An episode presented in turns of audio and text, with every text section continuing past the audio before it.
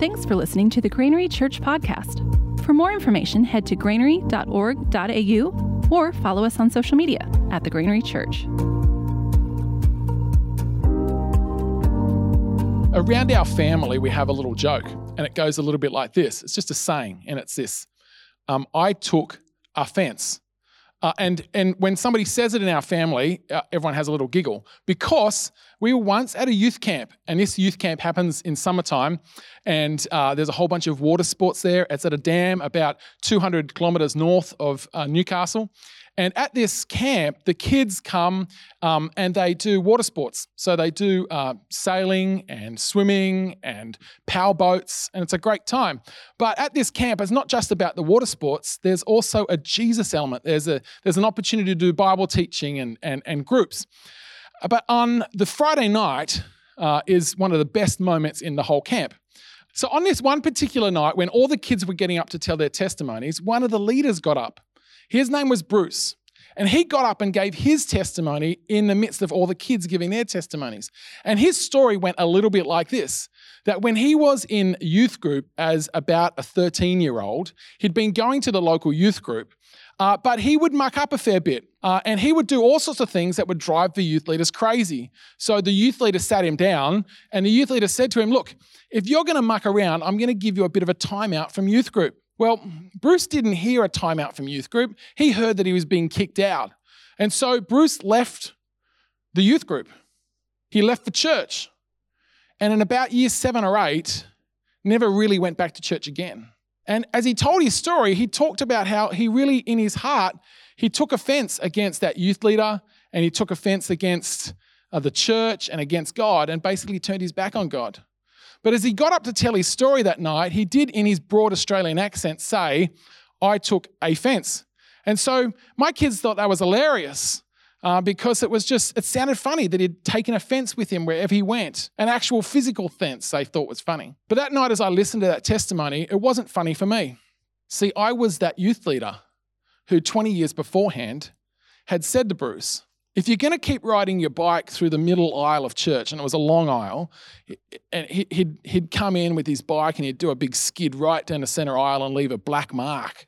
And I, as the youth leader, had to try and explain that to the parish council. Or there's all sorts of things that he'd muck around. So I sat him down and I said to him, "Man, you need to think about your behaviour." But what he'd heard from me was that you've got to go.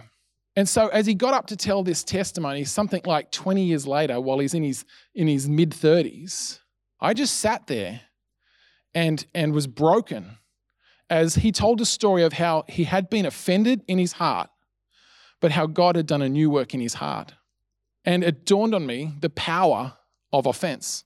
How powerful is offense to take us off course with God? It's like one of the biggest threats to God's purposes. And as we think about in this series, we can transform a nation. It's been burning on my heart for a couple of weeks now, that there is something that can really take us off track from allowing God to use us to transform a nation. And as that, that is this idea of offense. Now, last week in the morning services, celebrations, Pastor Paul spoke about this idea of offense. And I was sitting down there in the front row and thinking, oh my goodness, that's what I want to speak about next week. Uh, and I was thinking, should I or should I not? But then as I, Monday morning, was thinking about it, I felt the Holy Spirit saying to me, yeah, I want you to be on this subject as well, to double up in some ways. And so I come to you today with a word that's been burning on my heart around this idea that God wants to transform our nation, but he can only do it when our hearts are not full of offense towards people or towards him, or towards anything. So come with me on a journey this morning as we look at a character in the Bible who struggled with this idea of unforgiveness, offense, and revenge. You'll know today, as you listen, that you're in good company if you've ever been in a place where you've struggled with unforgiveness, you've struggled with offense, or you've struggled with revenge. The story picks up in Genesis. The Genesis is the first book in the Bible. And basically where we find our story is this, that God has created humans and he created them perfect. and he created for him to rule over them. But these humans, these first humans, decided they wanted to rule over themselves. So they decided to self-rule, and God separated them from God. But God says there's going to come a time where a human will come, and that human will restore everything, and his name is Jesus. And so the Old Testament really follows this story of where the humans go out on their own, and God says there's a seed coming, there's a human coming who will restore all things. And so the Old Testament traces this idea of threats against this seed, this line, this lineage, this genealogy of which God is going to use. And so we pick the story up where there's been a whole bunch of external threats. There's been violence in the family. There's been a flood against the family. And, and even now, there's been a famine against the family. And so we pick up the story here. There's been about nine years since God has spoken through a dream to Joseph. And in that dream, he said, you're going to have seven years of feast in which the harvest will be full. And then there's going to be seven years of famine. And so we get to about the second year of the famine, and something happens. And everything runs out. The food runs out in all the nations around Egypt. The food runs out. There's nothing in the supermarket. Now, if you this week have been down to Woolies or to any of your local supermarkets, here in Australia it's Woolies, um, you will have struggled to find even toilet paper. If you've been there this week, you'll see that the, there's no toilet paper in, in the aisles, and even of yesterday there's no meat. But imagine, and we've we've had this these conditions like this for maybe a week or two in Australia. It's happening all around the world right now. Uh, but could you imagine the second year of that happening? You're up to about year two, it's happening. So Joseph's brothers decide that it's time to go down to Egypt. And off they go, because Egypt had Joseph, they'd stored grain, and now they were selling grain to other people. And so we get to this place in the story where we get to chapter forty-four. And I'm going to read from the N I V now. And if you'd like to, you can just follow along wherever you are, in your lounge room or wherever you are listening today. Now, Joseph gave these instructions to the stewards of his house. Fill the men's sacks with as much food as they can carry, and put each man's silver in the mouth of his sack. Then put my cup, the silver one, in the mouth of the youngest one's sack, along with the silver for his grain. And he did as Joseph said. As morning dawned, the men were sent on their way with their donkeys. They had not gone too far from the city when Joseph said to his steward, "Go after those men at once, and when you catch up with them, say to them, 'Why have you repaid good with evil? Isn't this the cup my master drinks from and also uses for dinovation? This is a wicked thing you've done.' When he caught up with them, he repeated those words to them, and they said to him, 'Why does my Lord say such things? Far be it from your servants to do anything like that. We even brought back to you from the land of Canaan the silver we found inside the mouth of our sacks. So why would we steal silver or gold from your master's house? If any of the servants is found to have it, he will die, and the rest of us will become the Lord's slaves.' 'Very well then,' he said, 'let it be as you say. Whoever is found to have it will become my slave. The rest of you will be free from blame.' Each of them quickly lowered their sack onto the ground and opened it. And then the steward proceeded to search, beginning with the oldest and ending with the youngest. And the cup was found in Benjamin's sack." As we read that story today, you might just think, oh, I've heard that story a few times before. Maybe it's the first time you've heard it, or maybe you've heard it many times. And you hear it and you just think, yeah, that's just part of a story. I've heard this many times, and it sort of washes over you. But it's an interesting thing. Maybe when the first listeners listened to this story, as it was passed down from generation to generation, they didn't really see a problem with what was happening either, because they were used to this ethos of an eye for an eye. In the Old Testament, in um, in Exodus chapter twenty-one, we, we see this idea expressed that as part of the code of how a society worked was that Um, it was an eye for an eye. If you did something that caused trouble, then you'd be expected to pay that back. And so that's a little bit of the ethos and the way that the people thought in the time. So as they're hearing this story, they're not necessarily thinking anything here is untoward. But if you tried to go to an ethics committee today and said, I've got a plan, and that plan is to entrap somebody by putting silver cup into their sack without them knowing and then arrest them for it, you'd probably have trouble getting that past the ethics committee. See, sometimes when we read a story many times, we don't quite understand what's happening. But here in this passage, after many chapters of hearing the story of Joseph, and Joseph has been uh, sterling up to this point. He has he has been in jail and kept a good attitude. He's been sold by his brothers and he's kept a good attitude. And he's been falsely accused of uh, rape or adultery and he's kept a good attitude. All of a sudden, this Joseph sets a trap for his brothers. He sets a trap. He could have said to his brothers, just simply, hey, I'm actually your brother. Go get your dad. Come down to Egypt. Live here. We'll survive a famine together. But he didn't. For some reason, something is happening in his heart. There's a stirring. There's a battle. There's, there's something going on in his heart that he would cause a trap to be set for his brothers. And then he gets to the face-to-face test. It's this idea that um, I'd be very surprised if he didn't know that his brothers would be coming at some stage. From the moment he had the dream and, and God put him as second in charge of Egypt, and he knew that he was going to build barns and, and storage grain houses, I'd be very surprised if he didn't at some point think to himself, every nation on the earth is going to come and ask for our grain. I'd be very surprised if he didn't daydream about the day when his brothers would turn up. He would have thought about it at various times and maybe dreamed about what he'd do. And maybe he wrestled with what he'd do. And maybe he wrestled with these ideas of unforgiveness or revenge or offense, because we see him setting a trap, which seems to go very much against how he behaves in the chapters up to this point. And it's quite fascinating. But if you've ever been in a place where somebody's offended you, this face-to-face test is very real. Um, in about two thousand seven, our family was going across, we were living in Sydney at the time, and we were planning to go to Denver, Colorado to do some training there. And we had been processing with our the assistant pastor in our church that we're going to go, and just sort of seeking permission, really processing that that we're going to go. And um, what we didn't know was that the assistant minister hadn't really talked to the senior minister about it. It must have just fallen off the, uh, must have just fallen off the radar. And so our final Sunday came around at church and our senior minister heard for the first time that we were leaving. He wasn't really, really impressed. So later that night, I got a phone call from him. And for about forty-seven minutes, he said some of the mo- worst things I've ever had anyone say to me, ever. Um, just about my inability to hear God's voice and how I was going to destroy the family. And it was a really painful time.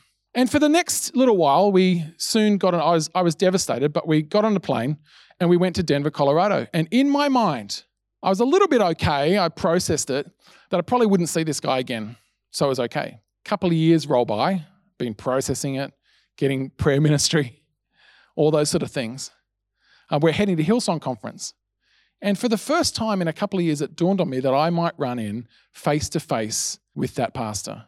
And all of a sudden, all the thoughts and the feelings and the struggles that I thought I had dealt with started to just bubble up in my heart. And it was like this moment where I had to really, again, decide that I was not going to be offended, because I was preparing myself for a face-to-face meeting. And here's Joseph, after years of thinking about his brothers, probably many times re- releasing forgiveness, he has this face-to-face encounter where he again has to work through the devastating feelings of what's happened, and he struggles. You see, offense is a little bit like a trap. In fact, the, the word in the original text is trap.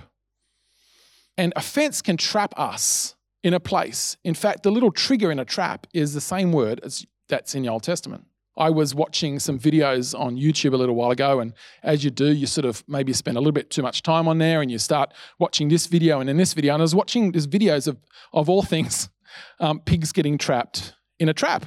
And um, and so there's there's this they the people in the video, thanks Grace, built this um built this trap, and uh, they had the the gate raised, and the pigs would come in and then go around and go around, and finally they would drop the trap, and all the pigs would go crazy, and they were trapped, and they knew they were done for, Bec- and that's the same word that offense is. See, what happens often is in our offense we try to set a trap for somebody else. But what actually happens is it actually traps our heart. And so offense has the ability to trap and trigger our hearts in a way that we're not supposed to be. So in this story, as it continues on, Joseph is looking for something. in his brothers. He's looking for something, and as he's looking for this thing, he wrestles with this idea of offense. So we jump back into the text right now to see what he's looking for. So we continue verse thirteen down to seventeen, Genesis forty-four. And just remember, they've just opened all the sacks, and the cup is in Benjamin's sack, which means Benjamin is going to become Joseph's slave. At this, they tore their clothes. They all loaded their donkeys and returned to the city. Joseph was still in the house when Judah and all the brothers came in, and then they drew themselves, threw themselves on the ground before him. Joseph said to him, "What is this you have done? Don't you know that a man like me can find out things by divination?" "What can we say to my lord?" Judah replied. "What can we say? How can we prove our innocence? God has uncovered your servant's guilt. We are now my lord's slaves, we ourselves and the ones who found to have the cup." But Joseph said, "Far be it from me to do such a thing. Only the man who is found to have the cup will be my slave. The rest of you go back to your father in peace." It's a really interesting thing that happens in this in this passage, and, and in some ways it's really a dangerous thing that Joseph is doing. He's actually looking for a particular response from his brothers, I think, as you read the passage, and he gets it in verse thirteen. In verse thirteen, the brothers uh, all together see that their youngest brother, which the father loved and which they had begged to take him down to Egypt, they all tore their clothes as one. It's interesting. If you watch um, the movie that was out in two thousand called Joseph, uh, King of Prince of Dreams, there's a scene in it where the brothers come before Joseph in this very scene, and their clothes look really well put together. But really, if we to understand this passage, the clothes are completely torn. And there's this sort of ripping idea, and it's just like this idea of they tear their clothes. It's a powerful sound. And it's um it's really hard to fix as well. Uh, my mother-in-law it was a seamstress for many years, and I knew that if I ripped my clothes, if, well, if you cut the clothes, they could be fixed sometimes. But if you tore them, it's a lot harder to mend it. There's something almost irreversible about this idea of tearing. And yet this idea of tearing is so powerful through this story. So Joseph's looking for something, and they tear their clothes. It's not the first place in this story we see clothes being torn. Reuben in chapter thirty-seven, verse twenty-nine, when he hears that, uh, when he goes and looks in the pit and Joseph is no longer there, he tears his clothes. Jacob, when he hears the story, he sees the the, the technicolor coat. He sees a coat of many colors, and it's uh, got blood on it. He tears his clothing as well. Joseph, when he's trying to get away from Potiphar's wife, there's this sense of her holding on, and there's this tearing away. The passage says, "You tore away." And then finally, all the brothers tear their clothes. Something really powerful about this idea. So what is this tearing about? Well, Joel uh, chapter two, verse thirteen gives us a little bit of an insight into what the tearing of clothes was all about. It says in Joel two thirteen, it says, "Rend your hearts and not your garments." Or in some verses, some, um, some versions, it'll say, "Tear your heart and not your garments. Return to the Lord your God, for he is gracious and compassionate, slow to anger and abounding in love, and he relents from sending calamity." So what is this idea of tearing? The idea of tearing is this idea of um, repentance or sorrow or grief. And it was how the custom of the time was when something happened that was just heartbreaking. But then later in, in the Old Testament, the prophet Joel says, actually what God's looking for is not clothes that are torn. He's looking for hearts that are torn. And Joseph, I think in this passage, is walking this really dangerous game of wanting to see repentance in his brothers. And sometimes that can be, we can we can try and do that as well. And that can be a really dangerous game. But when he sees that repentance, I'm not going to steal the story, the rest of the story, because next week someone will speak on chapter forty-five. But something changes when Joseph sees repentance come, when he sees the clothes being torn. The question I guess I want to ask and leave with us today is this: are our hearts offended? Are our hearts offended? Sometimes uh, we will be offended at all sorts of different things. We'll be offended at our government. Um, I, I, I see people angry with our government all the time, and it doesn't matter whether it's one party or the other. Uh, there, there's this almost constant thing of our, our government can't get it right. And I think when we're like that and offended our government, there's something in our heart that really blocks us from being people of transformation. Maybe we are, maybe we're offended at our pastors, and that's so easy to happen. They say something or do something, or, or we're not favored or something, and our hearts become offended. Maybe we are offended at our parents. Maybe they did something or they didn't do something, and we've lived our whole lives with a little bit of offense in our heart. Maybe it's at hoarders. Maybe you're upset this week that people have gone into the supermarkets and taken way too much stuff that they should. And in, instead of And, and our response for that is like we really get angry and offended at those people. Maybe it's social media trolls. Maybe it's uh, atheists who don't love the church. Maybe whatever, whatever, whatever. The list can go on and on and on. But what happens in our hearts is that offense has the power to move us from being advisors to adversaries. It really does. Or vice versa. Not having offense in our hearts can move us from being adversaries to advisors. And we see this powerful thing in Joseph's life where he is an advisor, but he's playing a dangerous game where he struggles with this idea of offense and will he forgive? He sees repentance and he's renewed again this heart of Joseph, which is all about uh, forgiving his brothers for being in the pit, um, forgiving Potiphar and his wife for throwing him in jail, forgiving uh, the other people in jail who forgot about him, all the way along this idea of him forgiving and not holding offense, and him struggling with this. Offense is a trap, and often we set it for others, but we end up being the ones caught in it. And Jesus is the one who can spring us from the trap. And the reality is this: if we want to be a church that does actually transform our nation, God wants to take us to places where we advisors to people in authority. He wants us to be the, the ones who have the wisdom for the decision makers. And we can never sit in that place if we have offense sitting in our hearts. We will always be the adversary, not the advisor. Jesus wants to come and spring you from the trap today and, and take you and transform you from that place of offense to that place of forgiveness and freedom, so that you can rise in influence in whatever sphere God's put you in, and that you can change this nation, this week, this month, this year. As a nation, we're facing a crisis like we haven't in a hundred years.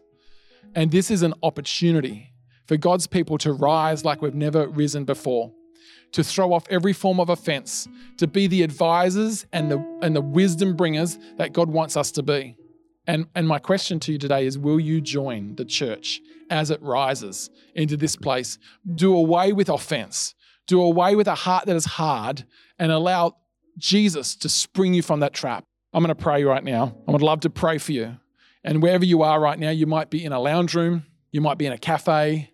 You might be in your bedroom. I want to encourage you to join me right now. And maybe, uh, maybe you've got the opportunity just to lift your hands heavenward and say, you know what? As I hear your voice today, Matt, there, I know there's offense in me. And if I was to go face to face with that person or that group or that church or that politician or whatever it is, I know there'd be something stirred in me today. And I want to be free from that so I can be the advisor and and the and the history changer and, and an advisor to the nation. I want to rise into the calling that God's put on me today. Well, I'd love to pray with you today. And, and just believe that Jesus can spring the trap for you today. Father, I want to thank you for every person who can hear my voice. Every person, whether they be in a lounge room, whether they be in a cafe, whether they be on the other side of the planet.